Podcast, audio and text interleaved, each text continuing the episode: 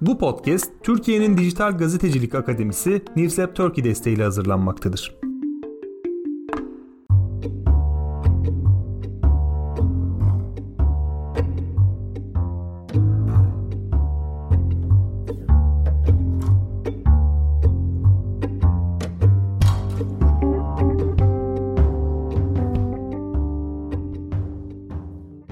Herkese merhaba. Avrupa Medyası'nın yeni bölümüne hoş geldiniz. Ben Akın Art, Seda Karatabanoğlu ile birlikte bu programda sizin için Almanya ve Fransa örnekleri üzerinden Avrupa'da ifade ve basın özgürlüğünü tartışacağız. Programımıza geçmeden önce bir küçük hatırlatma yapmak istiyorum. Dinleyicilerimiz bizi sosyal medya üzerinden ve dinledikleri podcast platformları üzerinden takip edebilir ve bölümlerimizi paylaşabilirler. Twitter için @dünya_podcast, Instagram için @podcastdünya yazarak, Facebook ve LinkedIn üzerinden de Dünya Podcast olarak ulaşabilirsiniz. Ayrıca program önerisi, eleştiri, yorum ya da herhangi bir konuda bize ulaşmak isterseniz dünyapodcast@gmail.com mail adresine mail atabilirsiniz.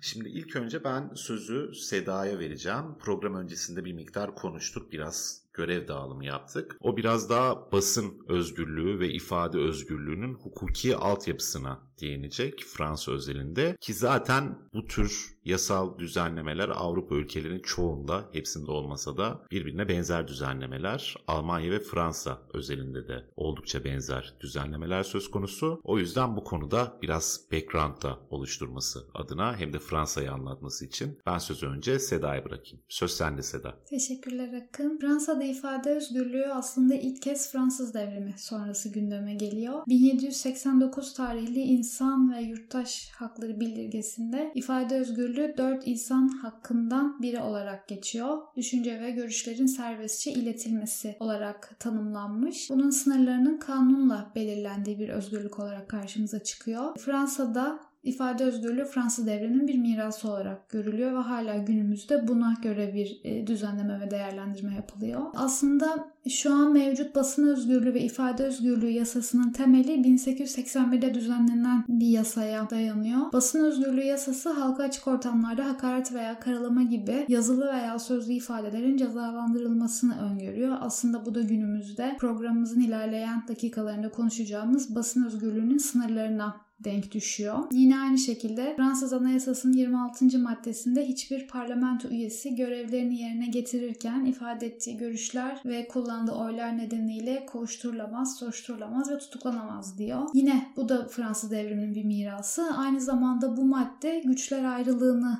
da tanımlıyor dolaylı olarak ve güçler halinde aslında ifade özgürlüğünü destekleyen bir olgu olarak karşımıza çıkıyor burada. İfade özgürlüğü tarihsel olarak farklı hukuk metinlerinde ifade özgürlüğü yer alıyor ancak günümüzde en önemli belge Türkiye ve Avrupa ülkeleri için Avrupa İnsan Hakları Sözleşmesi. Hatta Türkiye'nin Avrupa İnsan Hakları Mahkemesi'nde en sık mahkum edildiği haklardan bir tanesi ifade özgürlüğü. 2021 yılında Türkiye ile ilgili verilen hak ihlalleri kararında 31 kararla ifade özgürlüğü başı çekiyor. Aslında aslında ifade özgürlüğü Fransa'da üç ayaktan oluşuyor. Bireyler, devletler ve basın için. E, bireyler için ifade özgürlüğü her bireyin gelişimini, saygınlığını kazanması adına öngörülen bir özgürlük. Devletler için ise iyi bir yönetim ve dolayısıyla ekonomik ve sosyal ilerleme için önemli görülüyor. Aynı zamanda demokrasilerde dürüst yetkin kişilerin devleti yönettiği bir tabloda siyasi partiler aracılığıyla serbest tartışma ortamının oluşmasında ifade özgürlüğünün önemli olduğu düşünülüyor düşünülüyor. Bu teoride böyle pratikte ne kadar böyle tartışmak çok mümkün. Aslında buradaki ifade özgürlüğü de yani devlet için öngörülen ifade özgürlüğü de yine dolaylı olarak bireyle ilgili. Çünkü seçmenlerin hangi partiye e, oy vereceğini ve hangi partinin ülke yönetmeye uygun olduğu konusunda fikir sahibi olmaları bekleniyor. Devletler için ifade özgürlüğünün bir diğer alt başlığı ise hükümet ve muhalefetin medya tarafından takip edilmesi, yolsuzluk ve diğer usulsüzlüklerin ortaya çıkarılması ve e, sahtekarlık kültürüne karşı koyulması korunmaya yardımcı olmak olarak tanımlanıyor. Aslında buradaki durum basının kamu yararı karakteriyle oldukça uyumlu, paralel ilerliyor. E, şimdi böyle genel bir giriş yaptıktan sonra Fransa'da e, iki örnek üzerinden basın özgürlüğünü anlatmak istiyorum. Ne yazık ki iki örnekte çok iç açıcı değil. İlki Fransa'da yakın tarihte 2015'te Hiciv ve Karikatür dergisi Hebdo yapılan saldırı. Bu dergide yayınlanan İslam peygamberinin karikatürleri nedeniyle bir terör örgütü tarafından aralarında dergide çalışan gazeteci, yazar ve çizerlerin de bulunduğu 12 kişi hayatını kaybetti bu saldırıda ve 11 kişi yaralandı. Aslında Charlie Hebdo saldırısının Türkiye ile de bir ilgisi var. E, saldırıdan sonra yani bir hafta sonra çıkan ilk sayıyı Cumhuriyet Gazetesi o ilk sayıda yer alan karikatürlere yer vermek istemişti. Ancak bu haber e, yayıldığında gazete binasında büyük güvenlik önlemleri alınmıştı. Hatta gazete önünde protesto eylemleri yapılmak istenmişti buna karşı olan bir kesim tarafından. Ek olaraksa e, polis Cumhuriyet Gazetesi'nin basıldığı matbaa çıkışına gitmişti ve matbaa çıkışında kamyonları durdurmuş gazetelerde karikatür araması yapmıştı. Daha sonra e, emniyet yetkilileri savcılığı arayarak Charlie Hebdo kapak karikatürlerinin gazetede yer almadığını söylemişti ve ancak bunun üzerine Cumhuriyet Gazetesi e, dağıtıma çıkmasına izin verilmişti. Daha sonra gazetenin yayınlamama kararı aldığı karikatürleri köşe yazarları Ceyda Karan ve Hikmet Çetinkaya köşelerine taşımıştı. Yine Charlie Hebdo saldırısıyla bağlantılı olarak 16 Ekim 2021'de Fransa e, ülke tarihine geçen çok ciddi bir cinayetle sarsıldı. Ülke tarihine geçen diyorum çünkü Macron son seçimleri kazandığında bu bahsettiğim cinayette öldürülen Samuel Paty'nin ailesini kendi tekrar başkanlık e, seremonisine davet etmişti ve bu basında da büyük yer almıştı. Peki neydi Samuel Paty cinayeti? Tarih ve coğrafya öğretmeni olan 47 yaşındaki Samuel Paty okulda verdiği ifade özgürlüğü dersinde Charlie Hebdo'ya ait karikatürleri göstermişti ve bu karikatürler içinde Muhammed Peygamber'e ait de karikatürler vardı. Ancak rahatsız olabilecek Müslüman öğrencilerin dersten çıkabileceğini belirtmişti e, Samuel Peti. Bu ifadeyi derste o an bulunan öğrencilerden cinayet sonrası verdiği ifadelerden öğreniyoruz. Ancak bu durumdan rahatsız olan veliler durumu e, Müslüman cemaatine taşımıştı ve öğretmen Peti hedef gösterilmişti. Daha sonra e, cihatçı örgütlere karşı sempati beslediği tespit edilen 18 yaşındaki e, bir saldırgan tarafından öldürülmüştü. İkinci örnek olarak önlenebilir gelen tepkiler üzerine siyasilerin geri adım attığı bir e, senaryoyu anlatmak istiyorum. 2020'de Fransa'da basının polislerin görüntüsünü almasını yasaklayan para ve hapis cezasını da öngören e, bir güvenlik yasası kabul etmişti. Bu yasanın bir maddesi basına polislerin görüntü almasını yasaklıyordu ve bu çok ucu açık bir yasaktı. Bu yasa mecliste kabul edildikten sonra senatoda onaylanmaya beklerken gazetecilik örgütleri ve STK'lar tarafından çok geniş bir eleştiriye tutuldu ve protesto edildi. Hatta gazetecilik meslek örgütlerinin liderleri, yöneticileri bakanla görüşmeye gitmişti ve ciddi anlamda ülke gündemine yansımıştı bu olay. 2020 yılının son ayında Fransa'da çok yoğun bir eylemlilik vardı. Yine göçmenlerin kaldığı yerlerin tahliye edildiği bir eylemi takip eden Remy Buzin isimli bir gazeteci bir gecede yani aynı eylemi takip ederken 3 kez polis şiddetine maruz bırakıldı ve bu şiddetten bir tanesi kameralara yansıdı ve gerçekten çok ciddi bir şekilde yerde e, iki polisin özellikle bir polisin coplu saldırısına maruz kalıyordu. Aslında bu video 24. maddenin polisin gazeteci üzerinde yaratacağı baskının ön gösterimi gibi bir şeydi. Ve e, gazeteci Remi Buzi'nin uğradığı saldırı çok büyük e, tepkilere yol açtı basında. Daha sonra yine o dönem Covid yasakları, Covid önlemleri vesaire yine gündemde olduğu için Macron işte Covid ile ilgili konuşmak adına e, Remy Buzi'nin programına konuk olmuştu ve orada Macron şunu demek zorunda kalmıştı. Toplumumuzda şiddet var, polis şiddeti var deyip polisin şiddet uyguladığını kabul etmişti. Ve zaten e, polisin gazeteciyi dövdüğü görüntüler sosyal medyaya yansıdığında savcılık soruşturma açtığını belirtmişti. Aslında burada toplumsal tepkinin önemini görüyoruz. Türkiye'de olduğu gibi gazetecinin cezaevine girmesi ya da polis şiddetine maruz bırakılması toplumun genel tarafından sanki mesleğin bir e, alt başlıymış gibi görülmediği için böyle bir genel kabul olmadığı için hak aramak mümkün. E, hatta tüm bu olaylardan sonra İçişleri Bakanı söz konusu 24. maddenin yeniden düzenleneceğini söylemişti. Henüz e, bu 24. maddeye dair bir güncelleme yok. E, bu noktada kaldım. Son olarak basın özgürlüğünün kanunlar çerçevesinde bir sınırı var mı diye araştırma yaptım. Kısaca şöyle bahsedebilirim. Kişiye saygı, küçüklerin korunması, hakaret, karalama, özel hayatın gizliliği, ırkçılık, ayrımcılık, Avrupa özelinde olduğunu düşünüyorum bunun. Ee, Nazi rejimi tarafından işlenen insanlar karşı suçların inkarı, seçim kampanyası dönemlerinde bilgi manipülasyonu gibi durumlar söz konusu. Ayrıca basın özgürlüğüne ilişkin hükümlerin e, yanı sıra siyasi iktidar ve ekonomik sektör karşısında basın başlıklarını ve gazetecinin bağımsızlığını korumak adına yasa koyucu basın özgürlüğü üzerine daha fazla yoğunlaşmak durumunda kalıyor Fransa'da. Aslında denge kurulmaya çalışılıyor ama ne kadar kuruldu elbette tartışılabilir.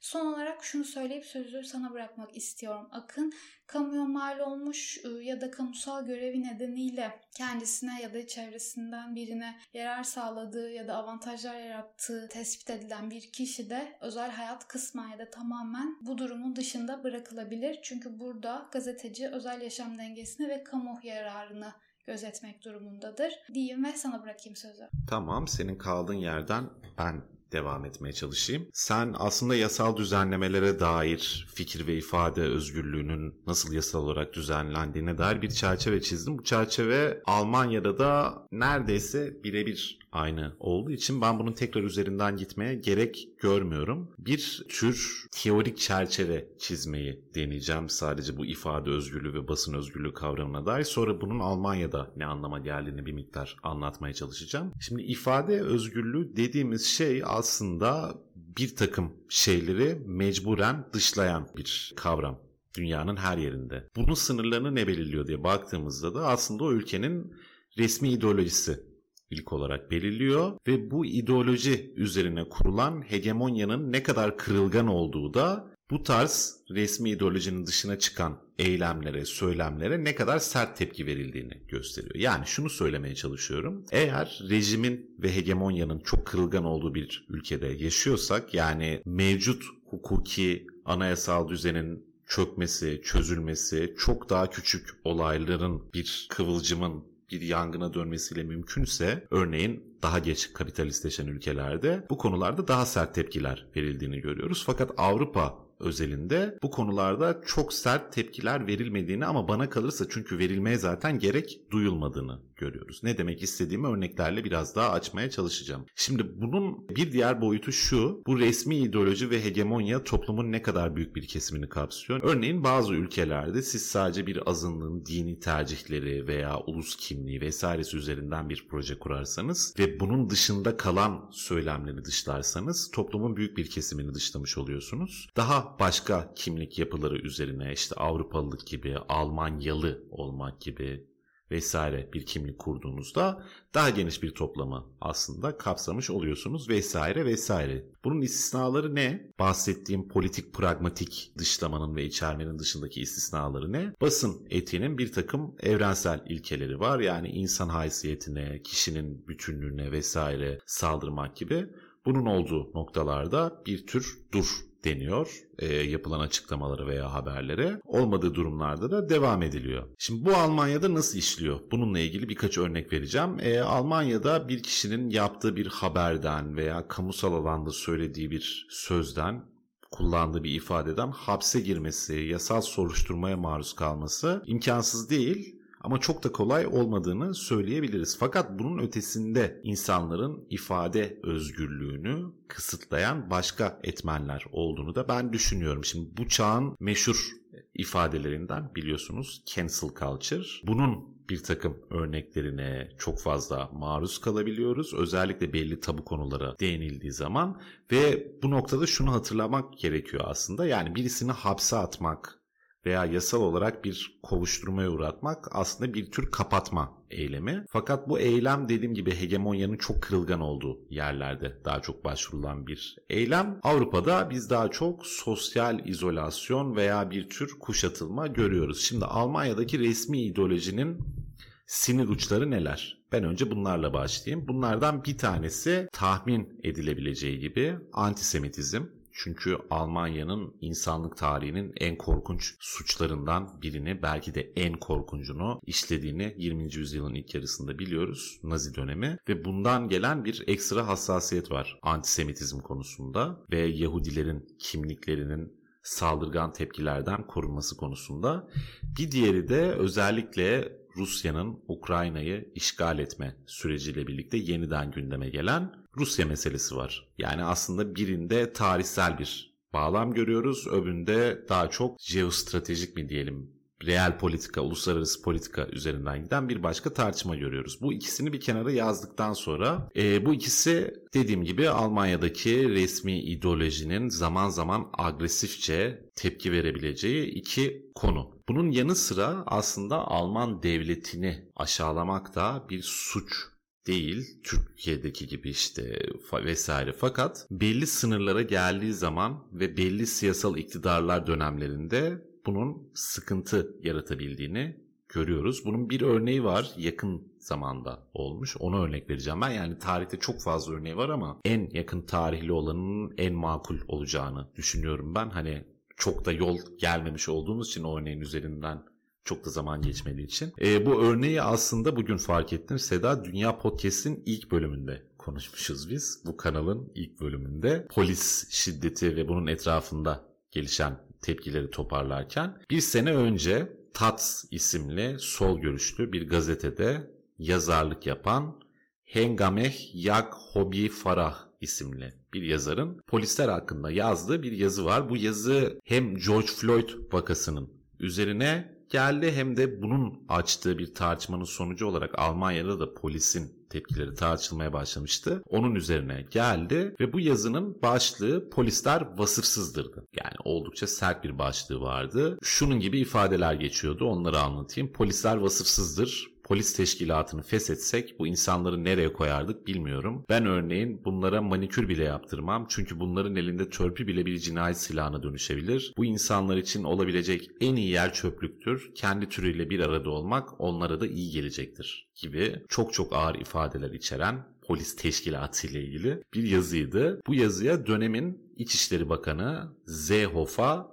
çok sert tepki vermişti ve bu yazı sebebiyle yazara dava açılması gerektiğini söylemişti. Daha sonra bu söyleminden geri adım attı. Fakat bir İçişleri Bakanı'nın, bunun altını çizmek lazım, bir İçişleri Bakanı'nın bir yazarı dava açmakla tehdit etmesi bu herhangi bir yurttaşın bir gazeteciye dava açması gibi bir şey değil yani. Hani bütün mekanizmaları elinde bulunduran bir iktidarın oldukça büyük bir skandal yaratmıştı. Yazara sahip çıkanlar oldu. Fakat sahip çıkanların önemli bir kısmı tabii ki aslında çok kötü bir yazı ama ifade özgürlüğünü burada korumak lazım vesaire gibi tepkilerle sahip çıkmıştı. Daha sonrasında Alman Basın Konseyi bu yazıyla ilgili bir değerlendirme yaptı ve bir görüşte bulundu. Bu yazının insanların yani tekil olarak herhangi bir polisin bir birey olarak insanlık haysiyetini zedelemediğine burada bir iktidar mekanizmasının hedef alındığına karar verdi. Yani bu davadan yasal bir kovuşturma çıkmadı. Yasal bir kovuşturma çıkmadığı gibi Alman Basın Konseyi de aksi yönde karar verdi. Fakat Seehofer böyle bir ifadede bulunabildi. Bunun üzerine İçişleri Bakanlığı'nı da yapmaya devam edebildi bunu belirtmiş olalım. Bunun önemli olduğunu düşünüyorum. Yani Türkiye'de evet yani zaten çok sık olabiliyor böyle şeyler vesaire fakat Almanya konteksinde olmaması gerektiği varsayılan, düşünülen bir şey oldu, bitti ve sessiz sedasız bu gündemin üstü örneğin kapatılabildi. Şimdi başta bahsettiğim iki sinir ucuna dair basın özgürlüğünün daha az ama ifade özgürlüğünün sınırlarına giren örneklerini biraz anlatmaya çalışacağım. İki sene kadar önce Covid-19 pandemisinin ilk senesinde Kuzey Ren-Vesfalya eyaletinde düzenlenen önemli bir nasıl diyelim forum fikir tartışmalarının yapıldığı forumda postkolonyal çalışmalarla ilgilenen kişilerin belki ismine bir miktar aşina olacağı Mbembe isimli oldukça meşhur bir sosyal bilimcinin yapması beklenen bir açılış konuşması vardı. Bu açılış konuşması Kuzey Ren-Vesfalya eyaleti sözcüsü Lorenz Deutsch'un e, Mbembe'nin bir antisemitist olduğunu söylemesi üzerine tehlikeye girdi. Bunu da şuna dayandırdı. Deutsch e, BDS isimli İsrail'i boykot hareketinin bir metnine imza atmış. Mbembe ve İsrail devletine karşı çok fazla eleştirel söylemi de varmış. Bu sebeple kendisinin bir antisemitist olduğunu iddia etti. Bunun üstüne meclisteki antisemitizmle mücadele komisyonu başkanı Felix Klein yine benzer ifadelerle aslında Deutsch'un açıklamasını aldı, daha da ileri taşıdı ve Mbembe'yi holokostu inkar etmekle neredeyse suçlar bir takım e, açıklamalar yaptı. Bu açıklamalara karşı tepki de geldi. Yani Mbembe'ye sahip çıkan çok fazla Alman yazar ve akademisyen de oldu. Karşısında duran bir takım isimler de oldu. Fakat bu olayın kendisi aslında Almanya'da İsrail konusunda ifade özgürlüğünün sınırları nerede başlar, nerede biter tartışmasını tekrar gündeme açtı. Çünkü söylenen argümanların en başında Mbembe'nin BDS'in metnine imza atarak İsrail'in var olma hakkına karşı çıktıydı. Bunun da kendisinin zaten antisemitizmle aynı şey olduğu Alman kamuoyunda varsayılıyor. Yani bununla ilgili yasal soruşturma vesaire falan filan gibi bir durum yine söz konusu değil, olmadı. Konuşma da iptal oldu fakat e, lockdown sebebiyle o forum iptal oldu aslında veya böyle ifade edildi vesaire. Yani bu sebepten iptal olmamış gibi oldu ama bir yandan da bu tartışmaların üstüne forum da iptal olunca aslında biraz Mbappe'nin de cancel edildi tırnak içerisinde e, gündeme getirildi. Bu mesele böyle anlaşılmıştı. Bir mesele buydu. Bir diğeri de Rusya örneğine gelecek olursak bildiğiniz gibi yani dünyanın pek çok yerinde olduğu gibi Rus medyasının, Rus kamu yayıncı kuruluşlarının veya devlet ajanslarının nasıl tanımlarsanız artık Almanya'daki faaliyetleri televizyon vesaire yayın faaliyetleri bildiğiniz gibi savaşın çıkmasından da önce zaten askıya alınmıştı. Çünkü bu faaliyetler bir tür yabancı ajanlık ve dış propaganda eylemi olarak görülmüşlerdi. Yani bu doğrudur, yanlıştır. Örneğin Sputnik, Arte, Rutli vesaire bu tarz yayınlar gazetecilik standartlarına uyar uymaz. Ben burada bunu tartışmak çok fazla istemiyorum açıkçası. Burada olumsuz görüşü veri alacağım. Katılıp katılmamamdan bağımsız. Diyelim ki bunlar evet doğrudan Rus propaganda örgütleri, Rus propaganda araçları. Yani Rus propagandasının yapılmasının da ben ifade özgürlüğü sınırlarının dışında olmasını kendi adıma şahsen çok fazla anlayamıyorum. Burada bunu ifade özgürlüğü sınırlarına katiyen sığdıramadığımız bir vaka olarak ele almakta bana çok mantıklı gelmiyor. Çünkü bunun açıkçası bir sınırı da yok yani bu kapıyı açtığınız zaman herhangi bir şeyi yani ne bileyim herhangi NATO karşıtı bir şeyi Rus propagandası olarak değerlendirmenin de önü açılabiliyor. Başka meselelerin de önü açılabiliyor vesaire. Dolayısıyla bu konuda da bir tür e, kısıt olduğunu Alman medyasında söyleyebilirim. Yani başa dönecek olursam Almanya'nın ve Avrupa'nın pek çok yerinin Türkiye ile kıyaslanmayacak derecede fikir özgürlüğü çerçevesine oturtabileceğimizi söyleyebiliriz. Evet insanlar fikirlerini en azından yasal kovuşturmalara çok nadiren maruz kalarak ifade edebiliyorlar. Fakat bu yasal kovuşturmaların dışındaki bazen yasal kovuşturmaya da dönebiliyor Rusya örneği de gördüğünüz gibi. Bu yasal kovuşturmaların dışında e, ciddi bir sosyal izolasyonla veya işte cancel süreciyle yani devletin bizzat kovuşturmasına maruz kalınmasa bile devletin bir takım yetkili organların veya devletle ilişkili bir takım organların sert eleştirilerine maruz kalarak bunları yapabiliyorlar. Benim söyleyeceklerim bu kadar. Almanya ile ilgili. Senin devam etmek istediğin veya üzerinden konuşmak istediğin bir şeyler varsa konuşabiliriz ama. Yani söyleyebilecek e, bu konu dahilinde birçok şey söylediğimizi düşünüyorum. E, bir sonraki programda görüşmek üzere deyip kapatalım istersen. Evet ben de benzer düşünüyorum. Yani bir miktar eleştirel bir sunum yapmaya çalıştım kendi adıma çünkü Avrupa'daki basın özgürlüğünün ne boyutta olduğunu olumlu anlamda zaten fazlasıyla biliyoruz ve basın özgürlüğü dediğimizde aklımıza ilk gelen şey bu oluyor zaten Avrupa'yı kastediyorsak eğer. O yüzden biraz daha tersi çubuğa büküp öbür tarafını da göstermek istedik bu program özelinde. Tersini de zaten çok kısa bir süre önce deneyimledik. Yani biz şu an hiçbir Rus medyasına e, devlet destekli olduğu düşünülen Hı-hı. öyle olan, öyle de olan ama buna rağmen medya, evet bu ulaşamıyoruz Avrupa Birliği içinde. Ne sosyal medyadan ne sitelerinden ulaşımımız yok. Yani bu ifade özgürlüğü, basın özgürlüğü çerçevesinde değerlendirilebilir mi? Bence hayır. ben de katılıyorum. Yani bu konuda Yani şey gibi tartışmalar yapılıyor bazen. İşte savaş var, bilmem ne var, şu var, bu var. Tabii ki yapılacak falan. Yani bunun olağanüstü bir hal olduğunun ben de farkındayım. Mevcut durumun Rusya ve Avrupa özelinde. Fakat buna rağmen madem bir takım ilkesel şeyler üzerinden gidiyoruz. ifade özgürlüğü konusunda. Yani ortada bir insanlık suçu, ırkçılık vesaire falan filan gibi bir durum olmadığı sürece yani böyle yayınlarını engelleyebilirsiniz örneğin ama bir kanalı topyekün kapatmak bu kadar kolay bir süreç olmamalı diye ben de düşünüyorum. Böyle söyleyip istiyorsan bağlayalım. Son olarak şunu söylemek istiyorum. Kapatamadım bu hafta. Kapatamadık evet. Ee, Fransa'da iki gün önce 17 Mayıs'ta Cannes Film Festivali başladı ve festival başlarken en başında Rusya yanlısı gazetecilerin e, festivalde akredite olamayacağı açıklanmıştı. Ancak bugün okuduğum bir habere göre Ukrayna e, tarafı tamamen Rus gazetecilerin festival dışı bırakılmasını istiyor. Normalde Rus yanlısı gazetecilerin festivale katılamayacağı açıklanmıştı ama şu an topyekun bir Rus gazetecileri festival dışı bırakma hareketi başlatılmak üzere. E, bu, da, bu da çok toptancı bir davranış. Bunu da görmek gerekiyor. Evet hani bir işgal, bir savaş söz konusu ama gazeteciler de aslında bunların üzerinde bir yerde aslında işlerini yapmaya çalışıyor, mesleklerini yapmaya çalışıyor deyip ben artık susuyorum. Ben de susayım. Daha da söyleyecek çok şey var aslında ama ben de susayım. Ve bir sonraki programda görüşmek üzere. Hoşçakalın diyorum. Görüşmek